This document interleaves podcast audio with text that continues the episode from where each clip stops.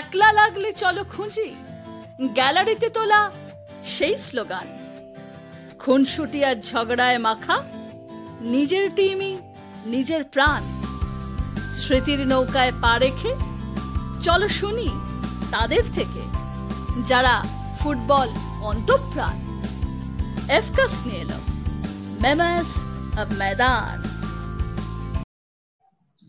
নমস্কার এফকাস্ট পডকাস্টের শ্রোতা বন্ধুগণ এফকাস্টের যে বিশেষ নিবেদন অফ ময়দান আমরা যে নিয়ে আপনাদের সামনে, আজ তার দ্বিতীয় পর্বে আপনাদের সকলকে সুস্বাগতম। প্রথম পর্বে আমরা আমাদের মধ্যে পেয়েছিলাম আশি নব্বই দশকের একজন বিখ্যাত গোলকিপার, শ্রী দেবাশিস গঙ্গোপাধ্যায়কে। এবং তিনি আমাদের মাধ্যমে আপনাদের ময়দানের বিভিন্ন জানা, না জানা ঘটনা নিয়ে আলোচনা করেছেন এবং আশা করি আমাদের মাধ্যমে আপনারা অনেক অনেক সমৃদ্ধ হয়েছেন এবং আপনাদের লাইকস কমেন্টস এর জন্য অনেক অনেক ধন্যবাদ। তাই আমরা এফ কাস্টের পক্ষ থেকে আজকের আমাদের এই মেমোয়ার্স অফ ময়দানের দ্বিতীয় এপিসোডটা আরও বেশি চিত্তাকর্ষক ও আকর্ষণীয় করে তোলার জন্য পণ করেছিলাম। তাই আজ একজন সত্তরের দশকের। শুধুমাত্র ময়দানেরই নয়, ভারতীয় ফুটবল এবং বাংলার ফুটবলের এক প্রবাদ প্রতিম ব্যক্তিত্বকে আমরা নিয়ে এসেছি আজ আমাদের মাধ্যমে।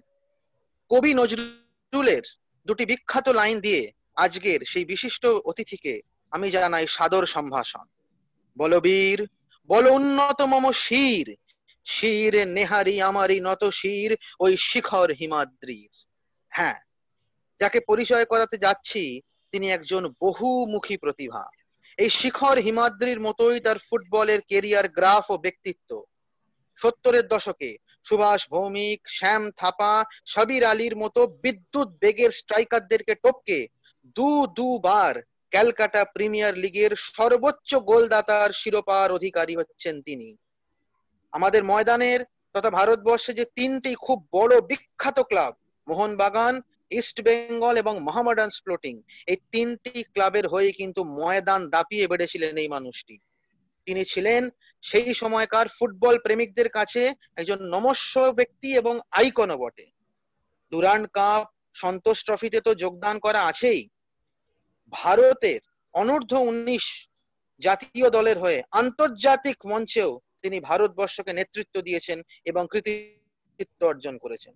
একজন অসাধারণ ব্যক্তিত্ব, অগাধ পাণ্ডিত্যের অধিকারী এবং বিশ্লেষক, যিনি তিন তিনটি বিশ্বকাপ কভার করেছেন এবং তার প্রবন্ধের মাধ্যমে প্রতিটা ম্যাচের বর্ণনা করেছেন। সেই বিশাল পাণ্ডিত্যের অধিকারী, বহুমুখী ব্যক্তিত্ব, প্রবাদ প্রতিম মানুষটিকে আমি স্বাগত জানাচ্ছি। আমাদের শুধুমাত্র যে অ্যাড্রিনালিন গাছ হচ্ছে তাই না, রীতিমতো কি বলব মানে অ্যাড্রিনালিনের আগ্নেয়গিরি খেলছে রক্তের মধ্যে। সাদর সম্ভাষণ জানাই শ্রী রঞ্জিত মুখোপাধ্যায়কে। নমস্কার, স্যার। নমস্কার। আপনি আমার যেমন অনেক কথা বললেন। আপনি আমি অত অত বড় ব্যক্তিত্ব নয়। ঠিক আছে বলুন।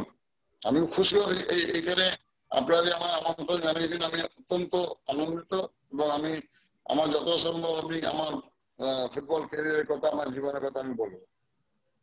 অসংখ্য ধন্যবাদ স্যার। অসংখ্য ধন্যবাদ স্যার আসার জন্য।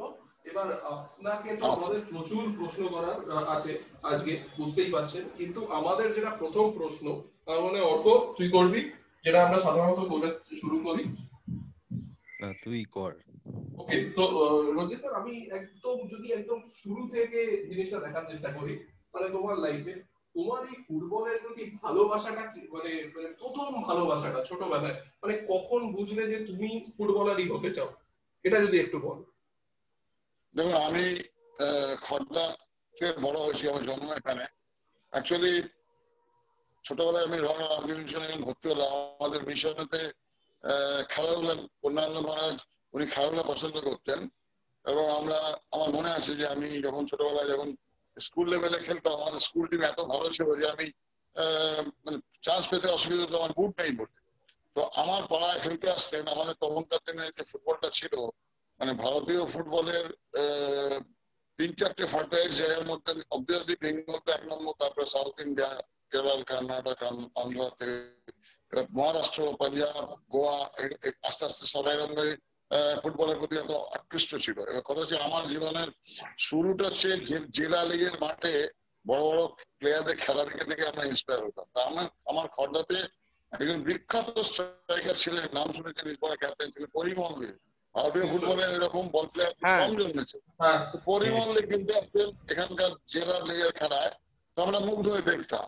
তা আমি তখনকার দিনে তো বাড়িতে একটু আমার বাড়িতে পড়াশোনা একটু প্রেশার ছিল আমি এবং আমরা জয়েন্ট ফ্যামিলিতে বড় হয়েছি।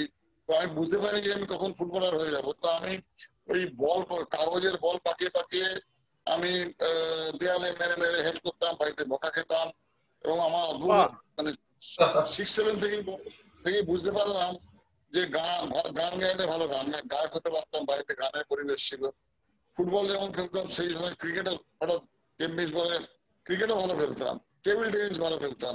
কিন্তু আমায় কেউ মানে খেলোয়াড় হওয়ার হওয়ার জন্য প্রথম প্রথম কেউ সেভাবে ইন্সপায়ার করেন। ইন্সপায়ার করেছে আমাদের জেলার বড় বড় ফুটবল ফুটবল প্লেয়ারদের খেলা দেখে দেখে আমি ইন্সপায়ার্ড হয়েছি। Actually আমার দাদা আমার ঠিক দাদার বইপত্র নিয়ে আমি পড়তাম। দাদা ভারতবর্ষের খুব সিনিয়র মোস্ট একজন আইএএস অফিসার এখন আমার থেকে আড়াই তিন বছর বড়।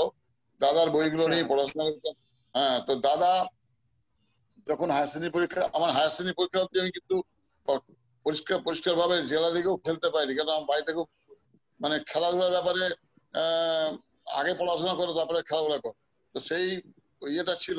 এবং বাবা অসম্ভব কষ্ট করতেন। দেখতাম আমি একটা ঘরে মানুষ হয়েছি আমরা আমি পালিয়ে পালিয়ে গিয়ে এপাড়া ওপাড়া খেলতাম, আমার গায়ে গায়ে একজন প্লেয়ার বড় হচ্ছিল চিন্ময় চ্যাটার্জি, আমার পাশের পাড়ায় থাকে। তো আমি ওকে নিয়ে নিয়ে চলে যেতাম এখানে, ওখানে। তো এইভাবে যখন হায়ার শ্রেণি পরীক্ষা এলো হায়ার শ্রেণি পরীক্ষার সময় তখনকার দিনে আমি ন নম্বরের জন্য স্ট্যান্ড করতে পারি আমার দুর্ভাগ্য যে আমার দাদাকে দেখেছিলাম, দাদা দু নম্বরের জন্য ফার্স্ট ডিভিশন আর্টসে ফার্স্ট ডিভিশন পাওয়া তখন কঠিন ছিল। দাদা দু নম্বরের জন্য ফার্স্ট ডিভিশন পাইনি দাদা কান্নাকাটি করেছিল। তো সেটা আমার মধ্যে ছিল। আমার, আমি বাড়িতে কাকারা, বাবারা বলতো পড়াশোনা, পড়াশোনায় আমি ভালো ছিলাম, কিন্তু শুধু খেলে বেড়াতাম। তো দাদা যখন দেখলাম, তারপরে দাদা গ্রাজুয়েশন করল এম এ পাস করল আইএস পরীক্ষা দিল, দিতে গেল, তখন আমি প্লেয়ার হয়ে গেছি এবং আমার ছোট জীবনটা ওইভাবেই বড় হয়েছে। সেরকম কোনো কোচিং পাইনি। কোচিং স্টার্ট পেলাম হচ্ছে আমাদের খড়দাতে সুশান্ত ঘোষ, পরিমল দে মিশনের ছেলে প্র্যাকটিস করাতেন। এবং আমার বুট ছিল না বলে আমি মিশন টিমে চান্স পেতাম না।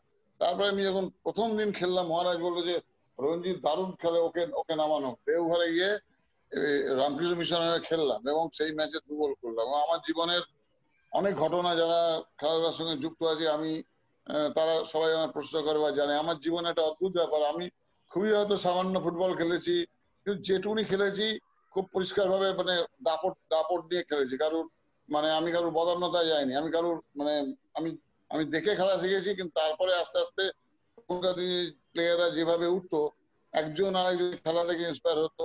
গ্রামের টিমের খেলতে খেলতে জেলা টিমে যে, জেলা, যে মানে আমাদের চব্বিশ পরগনা জেলা অত্যন্ত মানে পাওয়ারফুল একটা ফুটবল জেলা ছিল। চব্বিশ পরগনা সাউথ আর নর্থ তখন এক ছিল। জেলা লিগে চান্স পেলাম। জেলা লিগ থেকে নিয়ে গেলেন বাটা হবে। পিকে ম্যাজি চব্বিশ পরগনার হয়ে আমি খেলছি ওদিকে হুগলির হয়ে সুরজি সেতু তো বিজয় দিকপতি ওরা খেলছে। ফাইনালতে দুর্গাপুর দুর্গাপুরে খেলা হয়েছিল। আমরা তিন এক গোলে জিতলাম আমি দু গোল করেছিলাম। এবং তারপরে আমাকে বাটায় আমি গেলাম বাটায় গেলে প্রথম বছরই মোহনমানকে তিন গোল করেছিলাম এটা খুব অনেক আচ্ছা। হ্যাঁ, আচ্ছা এটা খুব হ্যাঁ, তথ্য। আমার আমার হ্যাঁ সবচেয়ে আমার জীবনে এটা আমাকে নিয়ে খুব লেখা হতো। আমার জীবনের যেটা প্রথম ম্যাচ প্রথম ধরুন IFA shield Durand cup Rovers cup জেলা লিগ কলেজ লিগ আমাদের ইভিন চাকরি পেলাম অফিস লিগ জীবন প্রথম ম্যাচে গোল করি। এবং সবচেয়ে বড় কথা জীবনের সবচেয়ে বড় যে দুটো যে আজকে বাঙালি কেন সারা ভারতবর্ষে ডার্বি ম্যাচ কথা হয়? দেখুন ভারতীয় ফুটবলটা অদ্ভুত ভাবে এগিয়েছে। আমরা পঞ্চাশের দশক থেকে যদি আজ অব্দি দেখি, পঞ্চাশ দশকে খেলা দেখিনি ষাট দশকে খেলা দেখা শুরু করেছি। এদেশি ছেলে ছিলাম, একটু মনমানের প্রতি টান ছিল। তো আমি মনমান খেলায় একটা দুটো ম্যাচ যখন সুযোগ পেতাম, কাকার হাত ধরে বা কারও হাত ধরে যেতাম পালিয়ে কখনো যায়নি। তো আমি যখন কলকাতা মাঠে খেলতে এলাম, প্রথম ঢুকলাম বাটা ক্লাবের হয়ে, প্রথম বছরই আমি মনমানের বিরুদ্ধে তিন গোল করলাম। মানে লিগেতে এক গোল করলাম সিলডাতে দু গোল করলাম। তারপরে বছরে খিদিরপুর ক্লাব আমায় নিল। খিদিপুর ক্লাবের হয়ে আমি ইসবঙ্গকেও গোল করলাম মোহনবানকেও গোল করলাম মহারানকেও গোল করলাম। এবং তারপরে আমার জীবনের প্রথম হ্যাঁ প্রথম বড় ম্যাচ আমি খেলি মোহনমানে জার্সি হ্যাঁ, মোহনমানে জার্সি করে এবং এবং সেটা একটা এক্সিবিশন ছিল তখন দিনে একজন স্ট্রাইকার ছিলেন শীতেশ দাস উনি রেল মানে ট্রেনে কাটা পড়ে মারা যান তো ওনার সাহায্যে খেলা হয়েছিল। দুর্গাপুরে আইজাপে ভার্সেস মোহনবাগান সেই খেলায় আমি আচ্ছা। মোহনবাগান ক্লাবের হয়ে খেললাম কারণ আমাকে সৈলেন মান্না চ্যালেঞ্জ আমি মোহনবাগান সই করি। ও সেই ম্যাচে আচ্ছা। আমি সলিউশন কিন্তু যে কোনো কারণে পঁচাত্তর সালে আমি এই পরিমল্লের খেলা থেকে এত আকৃষ্ট হতাম যে ইসবনের খেলার মানে সবসময় ইসবন জার্সিটা পড়ব এবং সেই বছরটা এমন একটা ক্রুশিয়াল ইয়ার এলো যে বছরেতে ইস্পোর্ট ক্লাব মহাস স্পোর্টিং ক্লাবের পাঁচ গোলের রেকর্ডটা ভাঙবে। আর সেটা সেই বছরে আমি মানে খুব রিস্ক নিয়ে ইসবল সই করলাম কারণ সেইবারে হাবিব আকবর সিনিয়র একজন মানে ভালো প্লেয়ার হাবিব দাস সিনিয়র ছিল হাবিব আকবর প্রচুর ভালো ভালো গোল গোল- করতো সুভাষ ভৌমিক আর সফল সেনগুপ্ত ছিল। সেই টিমটা আচ্ছা। ভেঙে গেল। হাবিব আকবর মহা স্পোর্টিং সর্বশক্তি দিয়ে চেষ্টা করেছিল যাতে ওদের পাঁচ বছরের পর পর চ্যাম্পিয়নশিপ রেকর্ডটা যাতে না ভাঙে এবং সেইবারে স্পোর্টিং ক্লাব দুর্দর্শ টিম করেছিল এবং ইস্টবেঙ্গল ক্লাব পাঁচজন স্ট্রাইকারকে সই করেছিল আমাকে। প্রদীপ রাজু বলে প্লেয়ারকে জেরি বাসি তখনকার দিনে আজকে যেমন বাইচুং মুটিয়া বা আজকে নর্থ ইস্ট বেল্ট এত এগিয়ে গেছে তখনকার দিনে জেরি বাসি বলে একজন স্ট্রাইকার ছিল যে ইন্ডিয়া টিমে নক করছিল। তাকেও সই করল। হংকং থেকে একজন প্লেয়ারকে আনলো রূপ বাহাদুর। এতগুলো প্লেয়ার মাঝে আমি আমার জায়গাটা করে নিলাম এবং জীবনে ইসবল ক্লাবেরও যেদিন খেলতে নামলাম নেবেই গোল করলাম। তো আমার মানে এই এইভাবে হচ্ছে আমার খেলা হ্যাঁ, তো তো রঞ্জিত স্যার আমি আপনার সম্বন্ধে একটু রিসার্চ করতে গিয়ে এই আপনি যেটা বললেন এই খবরটা পেয়েছি এবং সেটা- সেটা আমি এক্সপ্লিসিটলি জানতে পারলাম যে পঁয়ত্রিশ বছর প্রায় পঁয়ত্রিশ বছর হবে আপনি খেলা ছেড়ে দিয়েছেন। তারপরও আপনি ইস্ট বেঙ্গল। ক্লাবের ইস্ট বেঙ্গল ক্লাবের একমাত্র প্লেয়ার যিনি সমস্ত টুর্নামেন্টের ওপেনিং ম্যাচে গোল আছে মানে আপনি একমাত্র প্লেয়ার ইস্ট হ্যাঁ। বেঙ্গলের ইতিহাসে। তো এটা একটা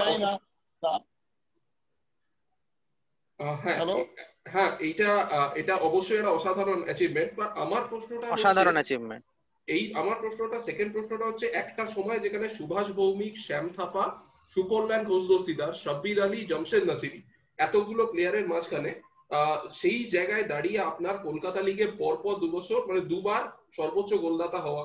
তো আমি যেটা জানতে চাই, আপনারা যদিও আমরা সবাই জানি, আপনারা সবাই বন্ধুস্থানীয় ছিলেন, কিন্তু কোথাও কি একটা প্রত্যেকের মধ্যে একটা হালকা সুস্থ কম্পিটিশনও চলতো যে এবার আমাকে বেশি করতে হবে বা কম, এই ব্যাপারটা কি হতো? না, এইটাই এইটাই আমার নিজের অভিজ্ঞতায় বলে, আমি দীর্ঘদিন মাঠের সঙ্গে যুক্ত, খেলা ছাড়ার পরও প্রায় ছাব্বিশ সাতাশ বছর কোচিং এর সঙ্গে রয়েছি। তখনকার দিনের প্লেয়ারদের মধ্যে কিন্তু এই গোল করে চ্যাম্পিয়ন হায়েস্ট করার এই মানসিকতাটা খুব একটা ছিল না। কারণ আচ্ছা। করতে করতে যখন হ্যাঁ, যখন দেখা যেত যে হায়ার স্কোরের জায়গায় এসে গেছি তখন মনে হতো যে আচ্ছা চেষ্টা করি। এটা এই মানসিকতা ছিল বলে কিন্তু ইন্ডিয়ান ফুটবলে বেঙ্গলের এই আধিপত্য ছিল। সারা ভারতবর্ষের সমস্ত প্লেয়ারাই ম্যাক্সিমাম ভালো প্লেয়ারাই কলকাতায় চলে আসতো যেন ইস্টবেঙ্গল মো- মোহনবাগান ক্লাবের মধ্যে যে বা মার্চ স্পোর্টিং ক্লাবের যে আবেগটা এই আবেগটাতে মানে অ্যাকচুয়ালি আবেগের মধ্যে আবেগ আর সেটার প্রকাশ এই দুটোর মধ্যে তফাৎ আছে। তখনকার দিনে প্লেয়ারদের মধ্যে যে আন্তরিকতাটা ছিল যে আপনি যে প্রশ্নটা করলেন যে এই হায়েস্ট হওয়ার কম্পিটিশন আমার মনে হয় না কোনো প্লেয়ারাই কম হায়েস্ট করার হবে খেলতো। তখনকার দিনে খেলতে খেলতে যখন একটা জায়গায় চলে আসতো এবং দু চারজন প্লেয়ার ছিল যারা এক্সট্রিম মানে গোল গোল গেটার যেমন দেখুন সেদিনকেই পাওলা রসি এবং মারাদোনা দুজন পৃথিবীর সর্বকালের অন্যতম দুই মানে ফুটবল ব্যক্তিত্ব। দুই দুজন আমি কাছ থেকে দেখেছি এবং দুজনকেই খেলা দেখেছি আমি পরে আসব। তো এই এই দুজনের মধ্যে তফাৎ হচ্ছে পাওলা রসিকে বলা হয় পাওলা রসি অ্যাকচুয়ালি একটাই ওয়ার্ল্ড কাপ তার জীবনে অনেক ঘটনায় আছে আমি প্রচুর যাচ্ছি না। পাওলা রসি গোল বক্সের মধ্যে টেরার একজন স্ট্রাইকার ছিল।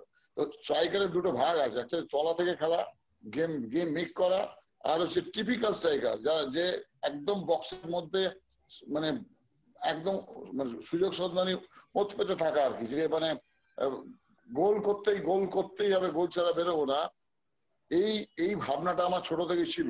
এবং আমি একটা ছোট্ট ঘটনা বলেছি, আমি যখন নির্বাণ প্রথম খেলতে এলাম, আমার থেকে চার বছরের সিনিয়র শ্যাম থাপা আমি একদিন প্র্যাকটিস করে এটা এটা শুনলে আরও প্লেয়াররা ইন্সপায়ার হবে আপনাদের এই এই আপনাদের যে আপনারা যে সেটাই আমরা চাই। হ্যাঁ। চাই। হ্যাঁ সেটা হচ্ছে আমি যখন নির্মল ক্লাবে ফার্স্ট বছরটা খেলতে গেল- এলাম এত প্লেয়ারের ভিড়ে যে কেউ ঢুকতে পারে সবাই ভালো প্লেয়ার ছিল। তার মধ্যে আমি একদিন প্র্যাকটিস করে তাড়াতাড়ি অফিস যাব বলে পিকে ব্যানার্জি স্কুলে আমি যেতাম উনি রেলে নামতেন আমি ইউনিয়ন ব্যাংকে ঢুকে যেতাম।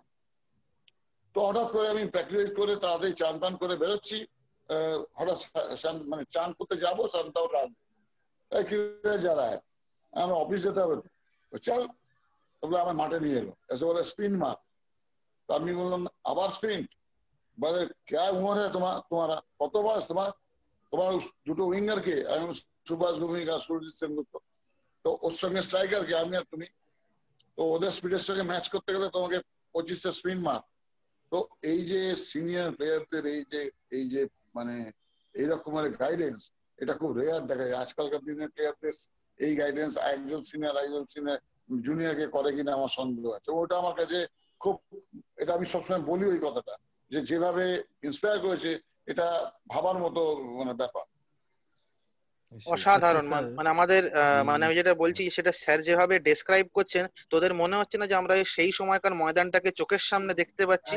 মানে এই যে মেমো এই যে মেমো মেমোয়ার্স অফ ময়দান নামটার মনে হচ্ছে সার্থকতা আজকে পেলাম আমরা। আবার আবার একটা ঘটনা বলছি আমার হাঁটুতে ব্যথা তা আমার পায়ে আমার পরিষ্কার মনে আছে আমার আমার হাঁটুতে লাগছে আমি এটা বলে ট্যাকল করতে গেলাম আহ, সুধীর কর্মকে আমার ট্যাকল করল আমি হাঁটুতে না না করে অ্যাঙ্কেল ধরে বসে পড়লাম। তো প্রদীপ দয়ালও দৌড়ে কি হয়েছে? আমি অ্যাঙ্কেলটা প্রচণ্ড লেগেছে। ভয় হাঁটু বলছি না কারণ হাঁটু বললে যদি বাদ দিয়ে দেয়? চলে গেলাম আচ্ছা। চলে চলে গেলাম বিকেল বিকেলবেলা চলে গেলাম ডাক্তার কল্যাণ মুখার্জির কাছে। উনি বিখ্যাত অর্থোপেডিক ডাক্তার ছিলেন এবং প্লেয়ার দেখে ভালোবাসতেন। কল্যাণ না বলছে কি হয়েছে? আমি আমার হাঁটুটা তো ভীষণ লাগছে। তা সেখানে হাবিবদা এসছে। হাবিবদা দেখতাম যে পায়ে জল বার করে খেলতো ওই লোকটাকে দেখে আমি অবাক হয়ে গেছি যে হাঁটুতে লাগা এবং সে টোটকা ট্রিটমেন্ট করতে ওরা তো, আহ, কল্যাণ দা কাছে আমি গেছি হাঁটু নিয়ে আমাকে হাবিবদা দেখুন আমার অপোনেন্ট টিমের প্লেয়ার ও মাস এর একটা মেন প্লেয়ার আমাকে বলছে পিঠে চাপড় মেরে বলছে যে अरे हमको नहीं देखा है क्या क्या चोट में हम खेलता है कुछ नहीं है जाओ ऑर्थोपेडिक डॉक्टर के पास आया বা- যাও যাকে যাকে আমার বলছে বালি বালি বালি আহ, বস্তার মধ্যে পায়ে নিয়ে পায়ে চার দিন পর কমে যাবে তো এই সমস্ত গাইডেন্স আচ্ছা। আমরা এইভাবেই এভাবেই খেলে বড় হয়েছে সুতরাং সত্যি কথা বলতে যত দিন যায় আপনার কোর্সের মাধ্যমে নিশ্চয়ই আমরা বলতে থাকব যে এখন খারাপ লাগে যে ইন্ডিয়ান দেখুন আজকে একটা এমন দিন আমি জানি না অনেকে জানে কিনা ভারতীয় ফুটবল দেখুন আমরা যখন দেখেছি তখন বম্বেতে জিয়াউদ্দিন ছিলেন এএফএফ প্রেসিডেন্ট এবং তারপরে প্রিয়রঞ্জন দাসবংশী যখন এই ভারত মানে ইন্ডিয়ান ফুটবলের প্রেসিডেন্ট হলেন, তো প্রিয়দার সঙ্গে আমি তিনটে ওয়ার্ল্ড কাপ কভার করেছি। Rome America world cup France world cup তো আমি অনেক কিছু শিখেছি, কিন্তু আমার একটা জিনিস সবসময় মনে হয় যে আমরা মানে রুট লেভেলে ঠিকভাবে কাজ করতে পারছি না। আজকে দেখুন, ভারতীয় ফুটবলের এমন একটা দিন আজকে, অনেকে জানে না, যে কথা বলতে যাচ্ছিলাম ঠিক পঞ্চাশ বছর আগে এই দিনটাতে এই উনিশ তারিখেতে ডিসেম্বরেতে ভারতের লাস্ট যে মানে মানে ইন্টারন্যাশনাল ফুটবলের একটা অ্যাচিভমেন্ট সেটা হচ্ছে এশিয়ান গেমস এর জাপানকে হারিয়ে ব্রোঞ্জ পাওয়া। এই আজকের দিনে আচ্ছা। হ্যাঁ, কিন্তু ওয়াও দেখুন, হ্যাঁ, এই এই আজকের দিনে গোল করেছিল মনজিৎ সিং শ্যাম থাপা সু- সুভাষ ভৌমিক একদম জুনিয়র টিমে ছিল, সুকল্যাণ গৌরস্তিদার অমর বাহাদুর, আমি তখন সবে কলকাতা মাঠে খেলছি। তো সেই ম্যাচে জাপানকে এক গোলে হারিয়ে ইন্ডিয়া ব্রোঞ্জ হয়েছিল। দ্যাট ওয়াজ দ্য লাস্ট এই লেভেলের টুর্নামেন্টে ইন্ডিয়ার অ্যাচিভমেন্ট তারপরে মার্ডেগাতে, মার্ডেগাতেও এইটি ফোরে কুয়ালালামপুরে কৃষ্ণানুর হ্যাট্রিকেতে চ্যাম্পিয়ন হয়েছিল। কিন্তু এশিয়ান গেমসে ব্রোঞ্জ পেয়েছিল যে টিমটা আজকে কেউ তাদের কথা মনে কোনো কাগজেও দেখলাম না। এবং অল ইন্ডিয়া ফেডারেশন ভাবেও নিজে আজকে ক্রিকেটকে আমি আমি সম্মান জানিয়ে বলছি ক্রিকেটকে যেভাবে ক্রিকেট অ্যাসোসিয়েশন যদিও ক্রিকেট অনেক কম দেশ খেলে ফুটবলের ইন্টারন্যাশনাল জায়গায় আসা একদম টপ লেভেলে যাওয়া খুব কঠিন। কিন্তু এখন ভারতীয় ফুটবলের সম্বন্ধে সারা পৃথিবী জেনে গেছে কারণ। আহ, এখানে কিছুদিন আগেও youth under seventeen world cup হয়ে গেছে। এবং এটা একটা মার্কেটিং এরও বড় জায়গায় বুঝতে পেরে গেছে। এবং সবচেয়ে বড় কথা হচ্ছে যে, ভারতীয় ফুটবলের যে তিনটে ক্লাব ইস্টবেঙ্গল মোহনবাগান এবং মোহনবাগান আমি একদম নির- নির্দ্বিধায় বলছি, পৃথিবীর সর্বকালের সর্বশ্রেষ্ঠ টিমগুলোর সঙ্গে যদি দেখেন, তুলনা করেন, তো উন্মাদনার ক্ষেত্রে কিন্তু ভারতবর্ষ সবার থেকে এগিয়ে এই সূত্র ধরেই পরবর্তী প্রশ্নটায় আসছি। আপনি ময়দানের তিন প্রধানের জার্সি গায়ে কলকাতা লিগ জিতিয়েছেন, যেটা নিজেই একটা বিরল একটা কৃতিত্বের ব্যাপার। এবং আমাদের সাধারণ বাঙালিদের একটা তিন প্রধানের ব্যাপারে একটা মোটামুটি একটা ভাবনা চিন্তা থাকেই। যেমন মোহনবাগানের একটা ঐতিহ্যের গাম্ভীর্য আছে। ইস্ট বেঙ্গলের সেরকমইভাবে একটা সংগ্রামী মনোভাবের পরিচয় পাই। সেরকমই মোহামেডানের একটা, প্রচণ্ড একটা আবেগপ্রবণ জনতা। তো এই তিনটে ক্লাবের মধ্যে যে বৈশিষ্ট্যটা আপনার নজরে পড়েছে, তিনটে ক্লাবের হয়ে খেলার সময় এবং তিনটে খেলা হয়ে, তিনটে ক্লাবের হয়ে আপনি নিজেকে প্রতিষ্ঠিত করেছেন যেভাবে, সেই সময়কার যদি একটু বর্ণনা দেন। ফরেন যে ডিসিএম টুর্নামেন্ট দিল্লিতে, সেখানেও তো মোহনবাগান পার্টিসিপেট করতো না। সেই চিন্তাধারা থেকে আস্তে আস্তে মোহনবাগান ক্লাব সরলো। সরার পরে এটা মনমান ক্লাবের ধরনটা মোহনবাগান ক্লাব মনমান ক্লাব এবং মোহনবাগান সমাজের বিশিষ্ট ব্যক্তিরা এই তিন ক্লাবের মধ্যে ছিলেন একসময়। তাদের যে চিন্তা ভাবনা যে যে আচরণ একরকম ছিল। আমি তিনটে ক্লাবে খেলেছি তিনটে ক্লাবের কর্মকর্তাদের দেখেছি। মোহনবাগান ক্লাব ঠিকই বলেছেন একটু একটু গুরু গম্ভীর তাদের সমর্থকদের সঙ্গে আর কর্মকর্তাদের একটু স্লাইট ডিফারেন্স ছিল। আর ইস্টবঙ্গ ক্লাবের যেটা আচ্ছা। ধরন ছিল ইস্টবঙ্গ ক্লাবে খেলোয়াড় কর্মকর্তা এবং দর্শক তিনজনের মধ্যে একটা অদ্ভুত মেলবন্ধন ছিল যার জন্য একটু প্লেয়াররা অনেক বেশি ইন্সপায়ার্ড হয়ে যেত। আশি নব্বই সালে আমি বলছি। তারপর থেকে চেঞ্জেস হয়েছে, অনেক ফুটবলের ধরন চেঞ্জ হয়ে গেছে। দেখুন, আস্তে আস্তে আস্তে আস্তে ফুটবলকে টু টু বসু আসার পর থেকে ফুটবলে পয়সা এসছে। তারপরে বিজয় মালিয়া যখন ফুটবল মনমান কিলো স্পন্সরশিপ এসছে।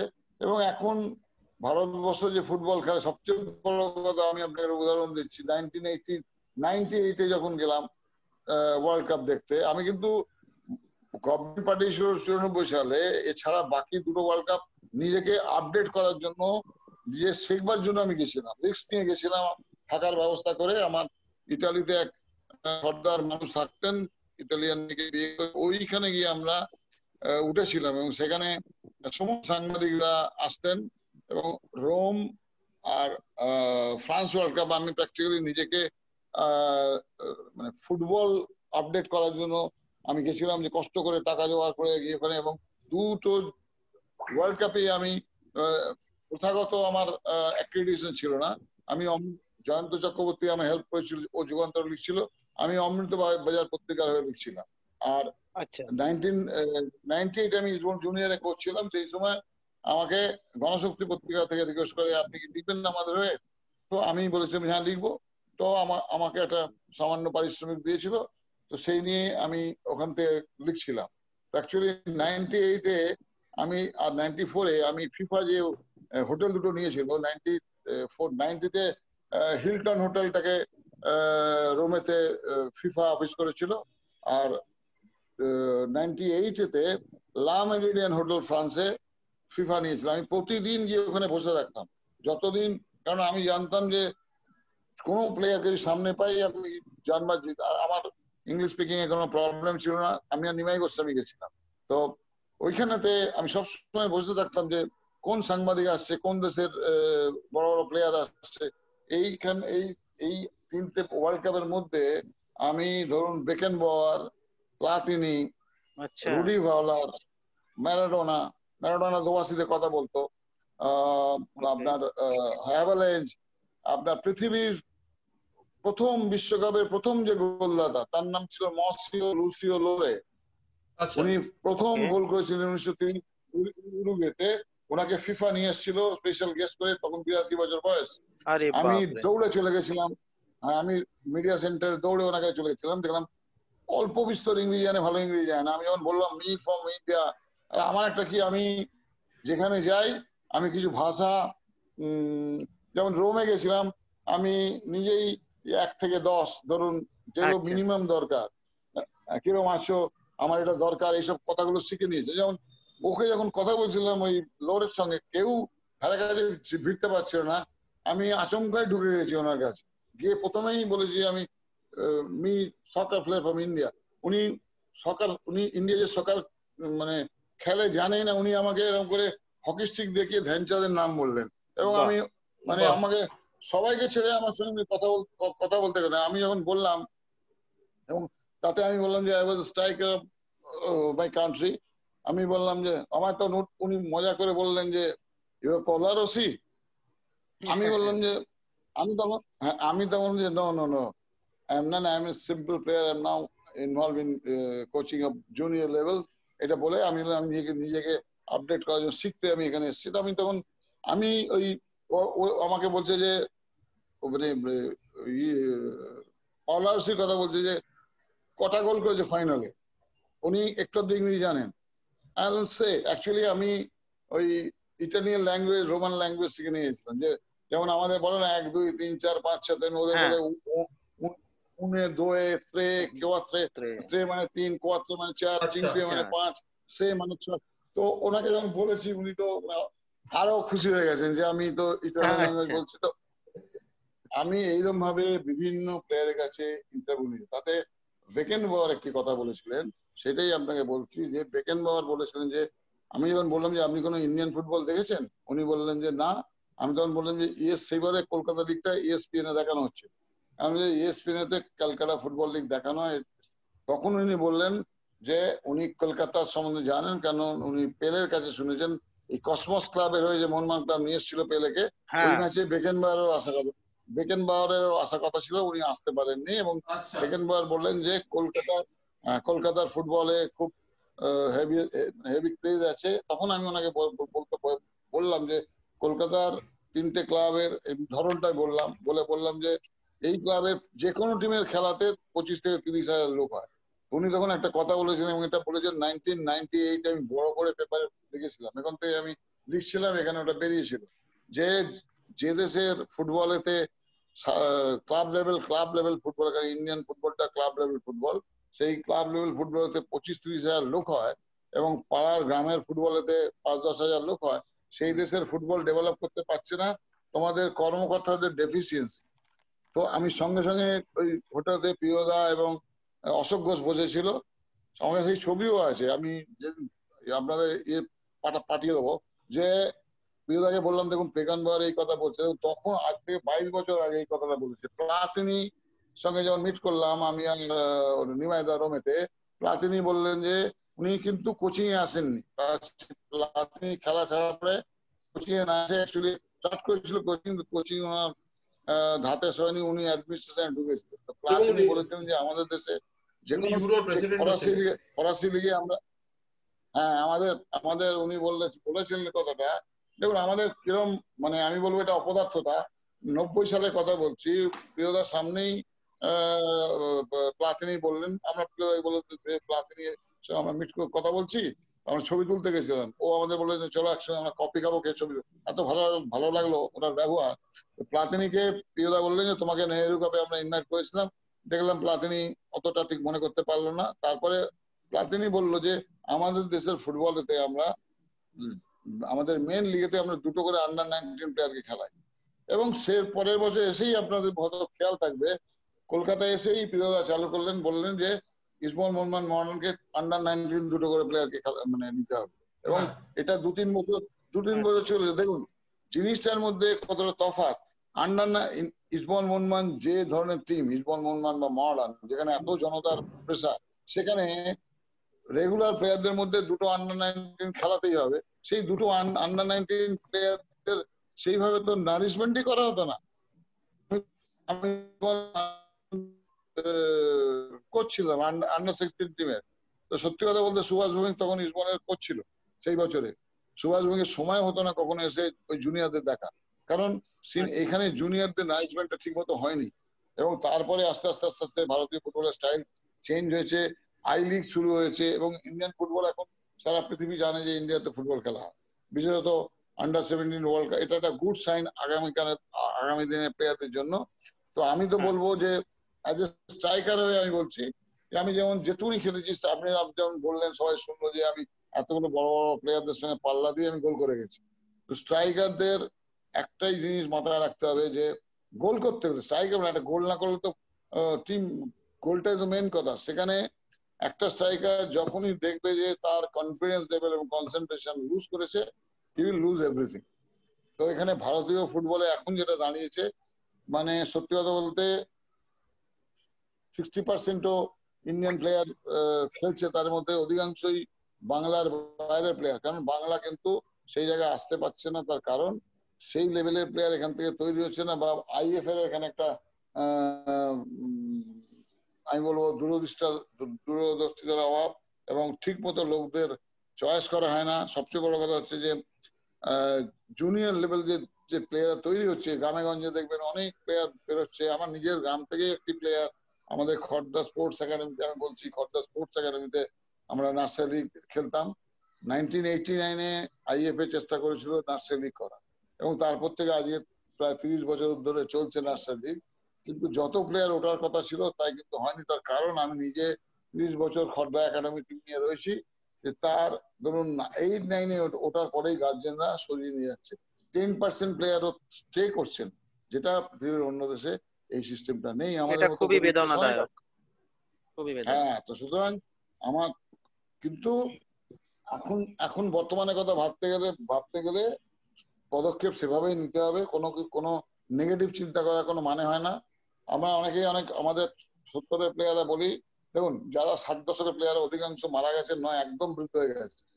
সত্তর দশকের মধ্যে যারা আমরা রয়েছি, যারা, যাদের মধ্যে আমরা ten percent twenty percent active আছি স্পোর্টসে বাকিরা হয়তো আমরা অনেক সময় ইন্টারভিউ দিই, বলি, অমুক তমুক, কিন্তু এটা ঘটনা। আমরাও কিন্তু সেভাবে এগিয়ে আসিনি। আজকে দেখুন, বাইচুং ভুটিয়া, যাই হয়ে থাকুক, বাইচুং ভুটিয়া আমি কোনো আমি ওকে সম্মান দিয়ে বলছি, আজকে সুনীল ছেত্রী বা বাইচুং ভুটিয়া একটা যেমন সুবিধা হয়েছিল, ওরা যখন কলকাতায় এসেছিল, আপনি জানবেন। বাইচুং ভুটিয়া এবং সুনীল ছেত্রী কিন্তু প্রথমে এসে কেউই ফার্স্ট টিমে খেলেনি। শ্যামল শ্যামল ঘোষের কাছে যখন ভাস্কর গাঙ্গুলি এবং সুরজ সুরজিৎ সেনগুপ্ত ওদেরকে বেছে নিয়ে এসেছিল একটা স্টেট ব্যাংকের সিকিমের একটা ক্যাম্প থেকে, তো বাইচুং মুটিকে শ্যামল ঘোষের হাতে দেয়। তখন ও আস্তে আস্তে একটা ম্যাচ, দুটো ম্যাচ খেলতে খেলতে খেলতে খেলতে পরিণত হবে। কিন্তু ও যেটা করেছে, ফুটবলটাকে প্রফেশনালি খেলবার জন্য যে চিন্তা ভাবনা যেটা ও এনেছে, আমরা সেটা ভাবি আমরা শুধু আবেগে টিমের কথা ভেবে খেলে গেছি। এবং ইস্টবেঙ্গল মোহনবাগান মোহামেডানের উচিত। এখন তো প্রায় বিকিয়ে যাচ্ছে, আমার দুঃখ লাগে, এদের কিন্তু উচিত যার পেছনে এত সাপোর্ট এত জনগণের এত জনতার এই আমি এক এক বছর আগে আয়ারল্যান্ডে মেয়ের কাছে গেছিলাম।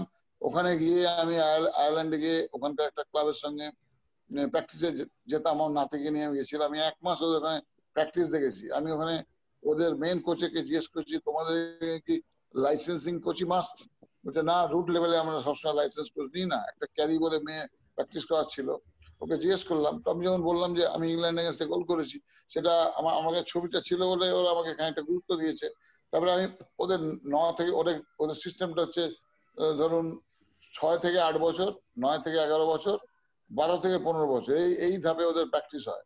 এবং সেখান থেকে ওরা যাদের মনে করে যে যাদের ফুটবল হবে, তাদেরকে ওটা ডাইরেক্টলি পেছনে একদম প্রফেশনাল এই সিস্টেমটা ইউরোপে অনেক দেশে আছে। এটা যদি এই সিস্টেম আমরা আনতে পারি, এটা তো অল ইন্ডিয়া ফেডারেশন বুঝতে পারে। আজকের দিনে বলতে দুঃখ লাগে। আমি ছোট করছি না, উনি হয়তো ফুটবলের এখন নিতা আম্বানি ফুটবল নিয়ে অনেক বেশি চিন্তা ভাবনা করছেন। ভালো কথা। এটা যদি অল ইন্ডিয়া ফেডারেশন কীভাবে ক্যাচ করবে আমি জানি না। আমার আজকের কথা বলো, আজকে একটা এরকম ইম্পর্টেন্ট দিন। আজ ক্রিকেট ক্রিকেট হলে দেখতেন ওই প্লেয়ারদের মধ্যে যারা ওই ম্যাচে খেলেছিল, শ্যাম তাবা খেলেছিল ভৌমিক খেলেছিল শুক্লান গজোতিয়া খেলেছিল, তো তাদের কি কোনো কোনো রকম একটা minimum greetings all India federation জানেনি যে আজকে পঞ্চাশ বছরের মাথায় এই ইন্ডিয়া টিম জাপানকে হারিয়ে ব্রোঞ্জ পেয়েছিল। আর জাপান কোথায়? আমরা সে বলছে আমরা আমি এটা কোনো সমালোচনা করছি না। আমি চাইছি যাতে দেবার অন্ত যে- বছর দেখব যে যাতে কিছু আরও ভালো ছেলে চলে আসে। দেখুন খড়দা থেকে একটি ছেলে আজকে দেখুন খেলায় পয়সা এসছে খেলায় সম্মান সম্মান তো আছেই। ফুটবলের তো একটু একটা সম্মান থাকে লোকে ভালোবাসে। এবার আজকে আমার খড়দার একটি ছেলে যে চার পাঁচ ছ বছর সাত বছর আগে আগেও যাকে একশো টাকা দিল তবে সে বাড়িতে ভালো করে একটু যেতে পারতো খেতে পারতো সেই ছেলেটি আজকে এক কোটি কুড়ি লক্ষ টাকা সাইন হয়েছে মনমান মনমান না এটিকে। মনমান আর তার নাম শেখ সাইল। শেখ সাইল আচ্ছা। আমাদের খর্দার ছেলে। আচ্ছা এবার এবার ভাবুন তার এর ঠিক সাত আট দশ বছর আগে এইখানকারই একটি ছেলে তার অভাবেই ছেলে ছিল। লাল কমল ভৌমিক মনমানে খেলেছে ইসমাল খেলেছে। ইভেন ইন্ডিয়া টিমে. চোদ্দ ইন্ডিয়া টিমে চোদ্দ বছর পনেরো বছর ইন্ডিয়া টিমে চোদ্দ পনেরো বছর টানা খেলছে। আজকে তার কয়েক কোটি টাকা মালিক হয়ে গেছে। সে যখন প্রথম আমার কাছে আসে আহ, সূর্য এখানে মাঠে সূর্য মাঠে। আমি ওকে কোমরে দড়ি বেঁধে প্র্যাকটিস করাতাম। রং মতো রোগা গোলকিপার ছিল। আমাদের আরেকজন কোচ ছিল। ওরাতে দিয়েছিলাম। সে আজকে তার নাম সুব্রত পাল। তো আপনি ভাবুন যে এরকম গ্রামে গঞ্জতে কত প্লেয়ার উঠেছে উঠছে। তো এর প্রপার সিস্টেমটা যদি না আসতে পারে আজ বোম্বের কথা ভাবুন না। আমরা বোম্বেতে রোবার্স খেলতে ওখানে গিয়ে রোবার্স খেলায় যা উন্মাদনা দেখেছি আমরা ম্যাক্সিমাম সময় ইসবন কোলাবাদে থাকতাম। ওখানে সচিন দেব বর্মন উনি একটা গ্রুপ করে পুরো টিম নিয়ে পুরো মানে রেকর্ডিং বন্ধ থাকতো চলে আসতো। আর বিশ্বজিৎ যিনি অভিনয় করতো প্রসেনজিতের বাবা বিশ্বজিৎ মান্না দে চট্টোপাধ্যায়। শর্মিলা হ্যাঁ, শর্মিলা ঠাকুর এরা একটা গ্রুপ নিয়ে সব বসতো। এই উন্মাদনা কোথায় যাবে? আগা। আমরা- আমরা রেগুলার মাঠে বসে তখনকার দিনে দেখেছি। আমাদের আমরা আমি নিজে পার্টিকুলার গান বাজনা খুব ভালোবাসতাম বলে আমি গিয়ে একটু আহ, আমি আপনাকে রঞ্জিত বাবু আমি আপনাকে নেক্সট প্রশ্নটা এটাই এটাই করতে যাচ্ছিলাম। সেটা হচ্ছে যে যারা জানেন না তাদের জন্য আমি জানাই। আমি যে প্রথমেই বলেছি যে রঞ্জিত মুখোপাধ্যায় একজন ইনস্টিটিউশন সেটা এমনি এমনি বলিনি। সেটা হচ্ছে উনি শুধু ফুটবলের বাইরে ময়ূকর্ক কি বলব উনি একজন অসাধারণ সংগীত শিল্পীও মানে যথেষ্ট ভালো মানে উনি না। নিজের জন্যই গান। হয়তো কোনোদিন মানে প্ল্যাটফর্মে কোথাও হয়তো করেননি কিন্তু উচ্চাঙ্গ সঙ্গীতে ওনার ভীষণ একটা মানে আগ্রহ আছে এবং উনি খুব ভালো গান গান এবং মোহাম্মদ রফি তারপরে মোহাম্মদ আজিজ এবং সচিন দেব বর্মনের মতো মানুষের সংস্পর্শে তিনি এসেছেন। তা সেই মানে এই ফুটবলের বাইরে এই যে সংগীত জগৎ নিয়ে যদি একটু আমাদেরকে সমৃদ্ধ করেন মানে আপনার কি অভিজ্ঞতা ছিল কি একদম একদমই। না না। আমার আহ, আমি আমার ছিলেন সুরসাগর প্রসাদ মুখার্জি উনি আহ, তখনকার দিনের একজন বিখ্যাত আহ, সংগীত শিল্পী ছিলেন শিক্ষক ছিলেন উনি। সবাই ওই গান আমি ছোটবেলায় দেখেছি বাড়িতে এই বাপি গাড়ি হাফ প্যান্ট পরে আসতো বাবার সঙ্গে। তারপরে রামকুমার ভট্টাচার্য সব আসতেন বাড়িতে। তা আমি কেন জানি না আমার আচমকাই আমি ভালো গান গাইতে পারতাম। তো কিন্তু বড় গাওয়া বলতো কিন্তু তুই গান শেখ। তো আমি কখনোই গান ফান শিখিনি। ওই গুনগুনকে নিয়ে যেত কলেজে কলেজে তো একদম আমি হিরো ছিলাম গান গাইতাম টেবিল করে খেলার মাঠে আমি সুরজ সিংহ সুব্রত ভট্টাচার্য আহ ওদিকে গুরুদেব সিং আমরা সব এই কাপ রোবাস কাপে গিয়ে হই হই করে গান গাইতাম তো এইভাবে কিন্তু আমার একটা একজন মানুষকে দেখার খুব শখ ছিলেন তার নাম মোহাম্মদ রফি আমি কেন আচ্ছা। জানি না ওনার অসম্ভব ভক্ত ছিলাম এবং অদ্ভুত ভাবে এই ঘটনা শুনলে অবাক হয়ে যাবেন যে প্রথম মিটিংটা ওনার সঙ্গে ওনার প্রোগ্রাম দেখেছি ষাটের দশকে কিন্তু সামনে তো দেখতে পাইনি। সত্তর তিয়াত্তর সালে সত্তর ট্রফি হয়েছিল এর্নাকুলামে।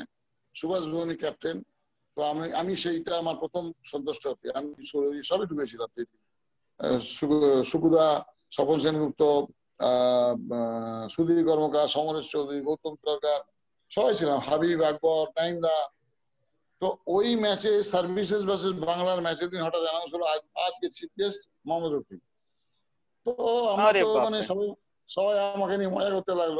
আর হাবিবদা আর আমাকে রোজ ঘরে ডেকে নিয়ে গিয়ে আমি গান গান শোনাতাম। মোহাম্মদ রফির গান তো প্রদীপদাও নিয়ে গিয়ে আমার গান শোনা এইরকম সবাই আমাকে নিয়ে আমি সুরে দিতাম গান টান গাইতাম। ভট্টাচার্য সুব্রত ভট্টাচার্য গান ভালোবাসতো। অনেকেই গান আমি তো শিখিনি সুরজিৎ খুব ভালো গান আচ্ছা। গাইতো। তো তা- তারপরে এবারে আমি সুকুমার সমাজপতি অশোক চ্যাটার্জি মারা গেছেন।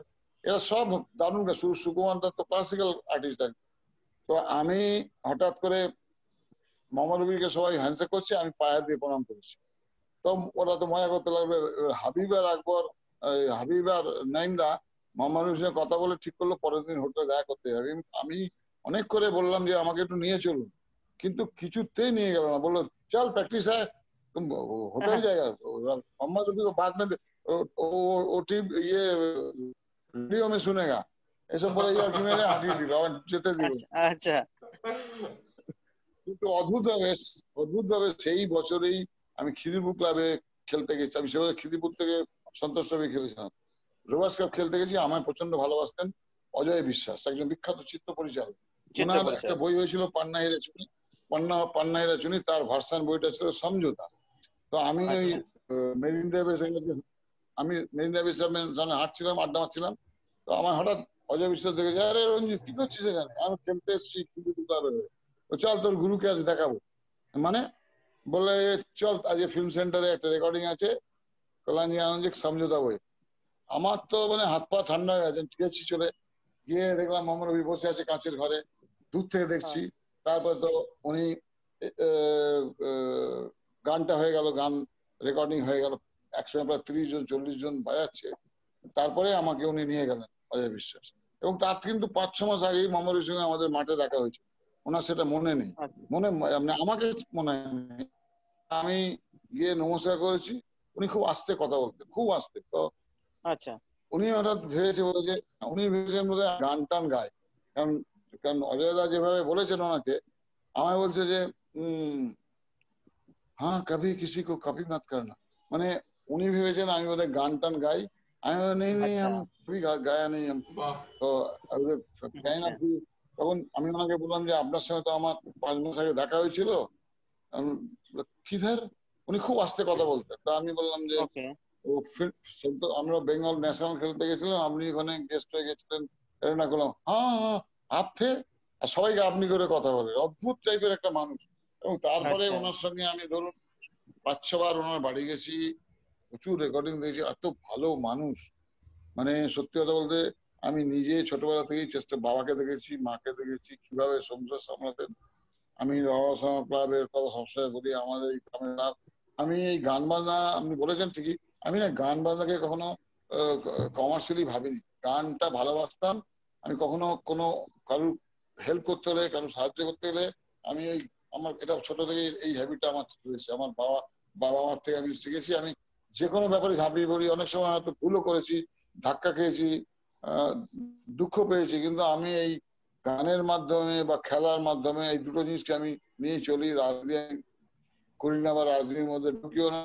আমি একটু গান নিয়ে জীবনটা কাটিয়ে দিলাম এবং সেখানে আমি আহ, মানে মোহাম্মদ রফির মতো মানুষ আমার জীবনে আমি খুব কম কম লোককে দেখেছি একটা মানুষের মন কত বড় হতে পারে।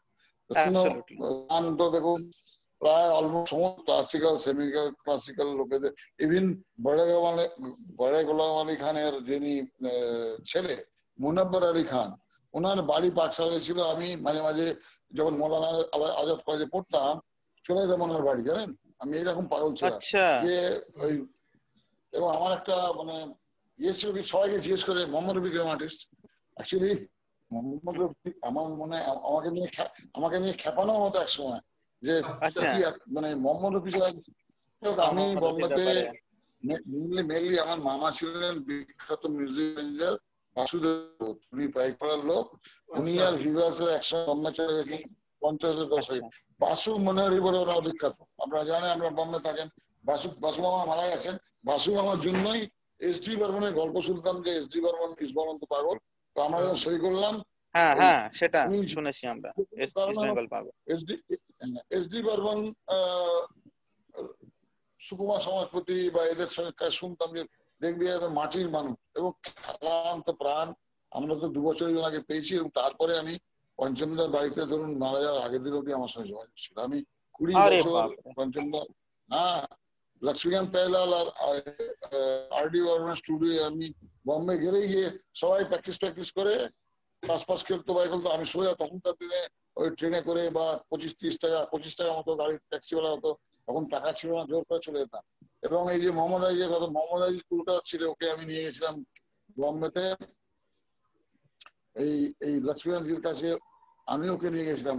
প্রথম রেকর্ডিং করেছিল, আমি ওকে ওখানে, বাসু, বাসুমা, ওই মাম্মা রবির শেষ চারটে গান, গুলমোহরের ফুল ধরে যায় তারপর তোমাদের আশীর্বাদের এই যতদল রাখি এই গানগুলো বাসুমার রেকর্ডিং ছিল মোহাম্মদ রফি মারা আগের বছরে। তো মোহাম্মদ আজিজকে প্রথম ব্রেক দেয় বাসু বাসু বাসু এরকম আমি অনেকেই এরকম আচ্ছা। এই ব্যাপারে বোম্বেতে হেল্প করেছি। এই কিন্তু আমি কোনো গান টান গাই না বা গান শিখিও নি কিছুই না। এই হলো ব্যাপার। এবং গান গেয়ে উম, আমি তো সেদিনকে আপনার বলছিলাম প্রথম যখন আপনার সঙ্গে আলাপ হলো যে গান গেয়ে রোমেতে আমি একটা মানে আমাদের হ্যাঁ আমি এটাই ভাবছিলাম একটা খুব মজার ঘটনা আছে গান নিয়ে রোমে একটা আপনার সেটা যদি একটু বলেন তো শেয়ার হ্যাঁ, করেন তো আশা করি সবার হ্যাঁ, খুব ভালো লাগবে হ্যাঁ। এটা আমি কলকাতা দূরদর্শন আকাশবাণীতে ফিরে আসার পরে বলেছিলাম। অ্যাকচুয়ালি রোমে আমরা খুব কষ্ট করে গেছিলাম আমি নিমাই গোস্বামী আমি ওই জিসি দাস রূপক সাহা যন্ত্র যন্ত্রগতি সবাই আমরা একসঙ্গে মানে খাওয়া দাওয়া করতাম আমার বন্ধুর বাড়িতে। তো তুরিনে যাচ্ছিলাম রোম থেকে তুরিন ইতালি আর্জেন্টিনা ম্যাচ দেখার জন্য। আচ্ছা। হ্যাঁ মারাদোনা খেলবে অ্যাকচুয়ালি আমি মানে এটা কি ওয়ার্ল্ড কাপের সময়? মানে ওয়ার্ল্ড কাপের সময় এটা? সমস্ত হ্যাঁ, অডিয়েন্স যারা শুনছে তাদেরকে আমরা বলে রাখি তুরিন হচ্ছে এখনকার জুভেন্টাসের স্টেডিয়াম। হ্যাঁ। জুভেন্টাস হ্যাঁ। যেটা যাতে হোম স্টেডিয়াম হ্যাঁ হ্যাঁ হ্যাঁ। তো আমরা আমরা উঠলাম আমি নিমাইদা এবারে প্রিয়দা আ- আ- অন্য অন্য একটা কম্পার্টমেন্টে ছিলেন। আমাদের তিনজনে উঠে, আমার কিন্তু কোনো পয়সা বাঁচিয়ে চলছিলাম তো তো কিচ্ছু খাবার কিন- কিনিনি।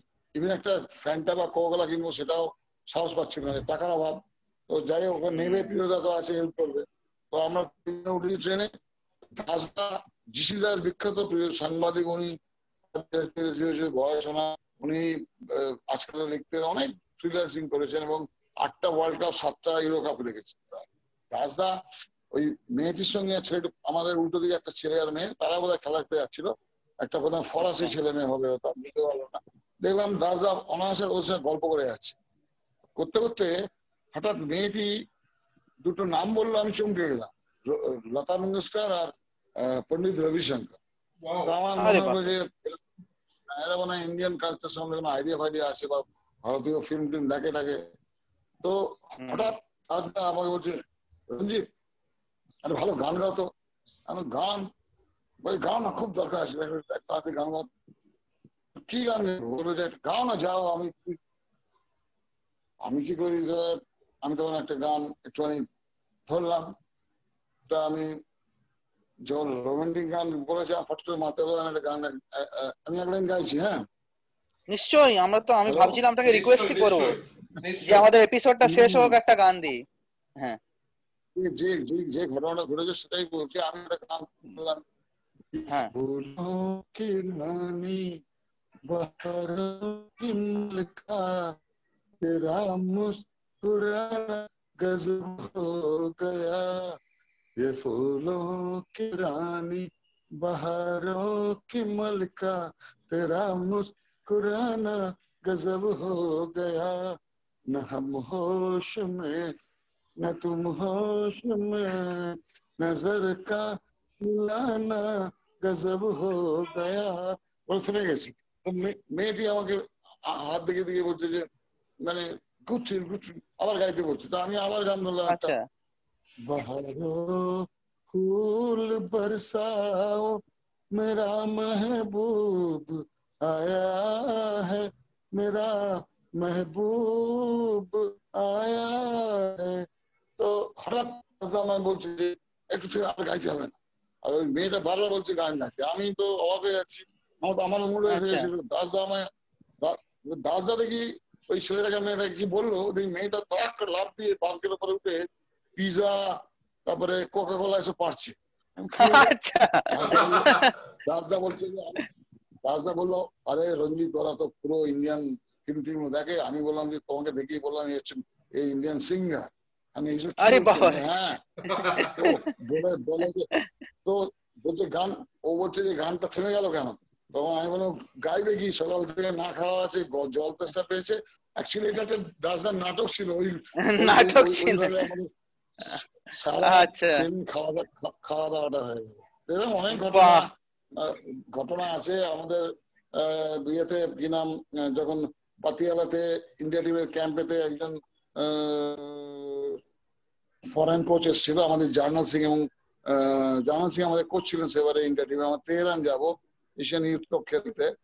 তো তখন ওই ফরেন কোচটাকে প্রদীপ, অরুণ ঘোষ, প্রদীপ দা তখন ওনার ছিলেন বলে রঞ্জিত খুব ভালো গান গায়। তো আমরা বলেন যে একটু এটা ভালো বাংলা গান, বেঙ্গলি গান শোনো তো বলে যে রঞ্জিত একটা ভালো বাংলা গান শোন। তখন আমি একটা মান্নাদের গান গেয়েছিলাম। এরকম অনেক আমরা আমেরিকায় গিয়ে আমি সুব্রত বাংলাদেশে গান গেয়েছিলাম। তো অনেক জায়গায় এরকম গান গেয়েছি। সেটা কোনো ব্যাপার না, কিন্তু গান আমি শিখিনি এমনি শখে ভালো লাগে কোনো সময়। গান বর্মনের যখন শতবর্ষ হয় দু হাজার সাত সালে পৃথিবীর প্রোগ্রামেতে অনেক বড় বড় তার মধ্যে আমি গান গেয়েছিলাম। তো এটা মানে শখে হয় বিরাট ব্যাপার। ঠিক। বলছি এবারে আমরা আমাদের পডকাস্টের একদম শেষ পর্যায়ে এসে পড়েছি। তার আগে একটা একটা অনুরোধ করছি রঞ্জিত বাবুকে। আপনার প্রিয় মোহাম্মদ রফি যদি কোন একটা গানের দুকলি যদি একটু শুনিয়ে দেন তো আমাদের সাথে বন্ধু এই- তো গাইলাম এই তো এই তো এই তো গাইলাম তো আমি তো গান গাই না গান বয়স হয়ে গেছে গান তো আমি গাই না সে তবু আম- তবু আপনি বলছেন আমার দেখুন ওনার প্রিয় উনি তো ক্লাসিক্যাল গানেও মাস্টার ছিলেন আমি একটা একটা গান আমি একটুখানি জাস্ট একটা অন্তরে গাইছি হ্যাঁ। ঠিক আছে হ্যালো? নিশ্চয়ই নিশ্চয়ই। নিশ্চয়ই হ্যাঁ। এটা বইটা না এটা অ্যাকচুয়ালি এটা এটা সম্বন্ধে একটা আমি বলছি একটা কথা বলে দিচ্ছি। দেখুন আজকে এই গানটা একটা অদ্ভুত সিকোয়েন্স আছে। এটা আমি একটা যখন আবরি মসজিদ ভেঙে গেছিল তখন ভারতবর্ষে একটু আহ, অশান্তি হয়ে গেছিল। তো সেই সময় আমি একটা জায়গায় প্রাইজ দিতে যাই।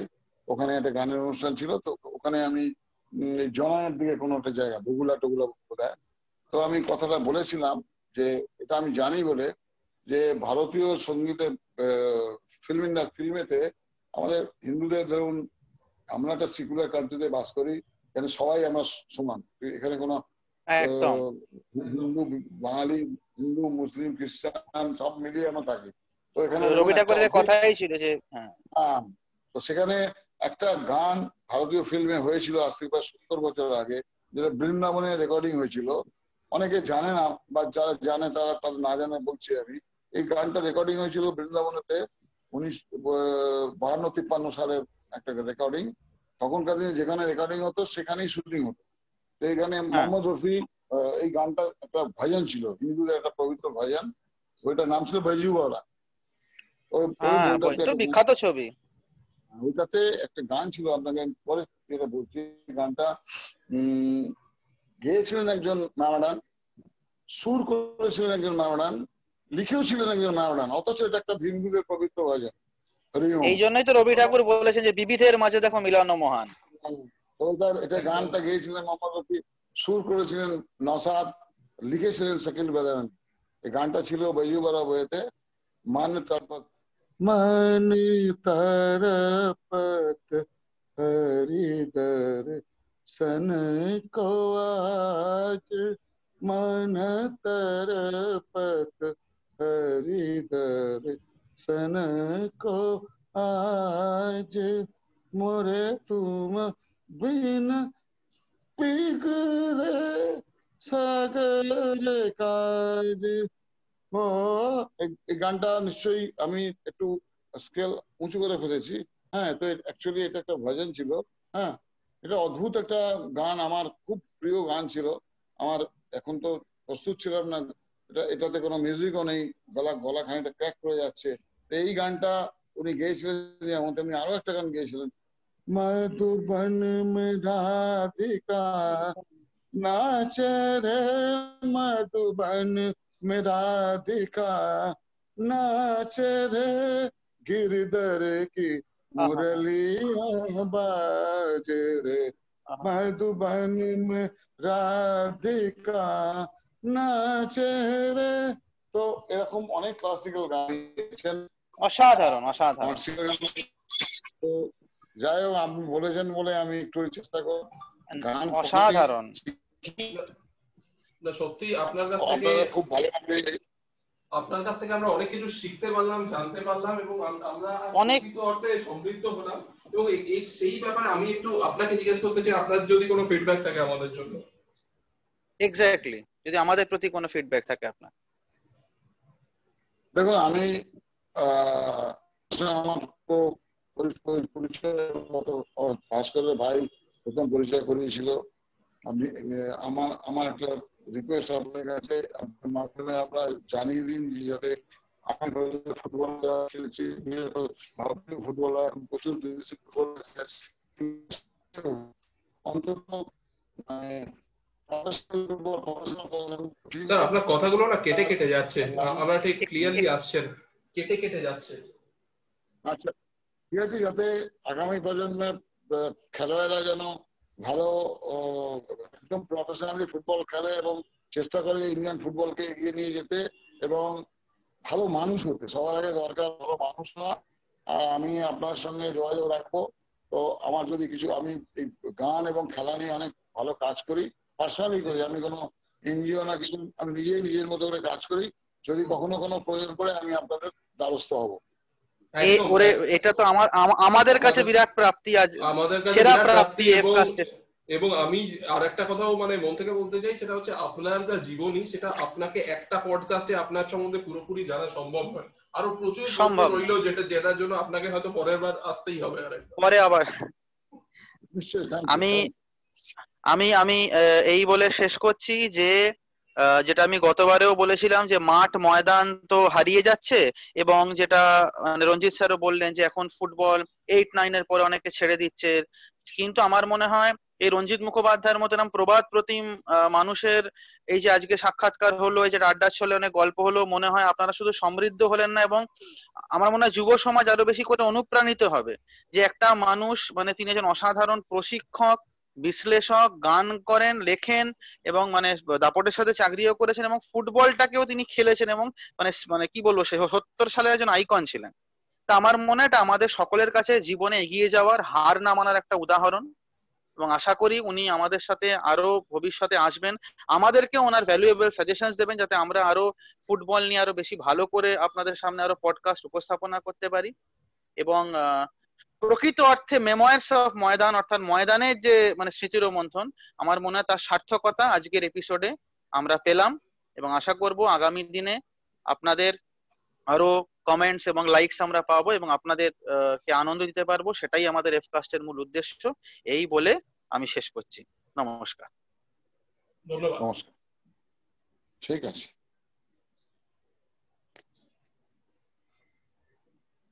¿Dónde va a ser?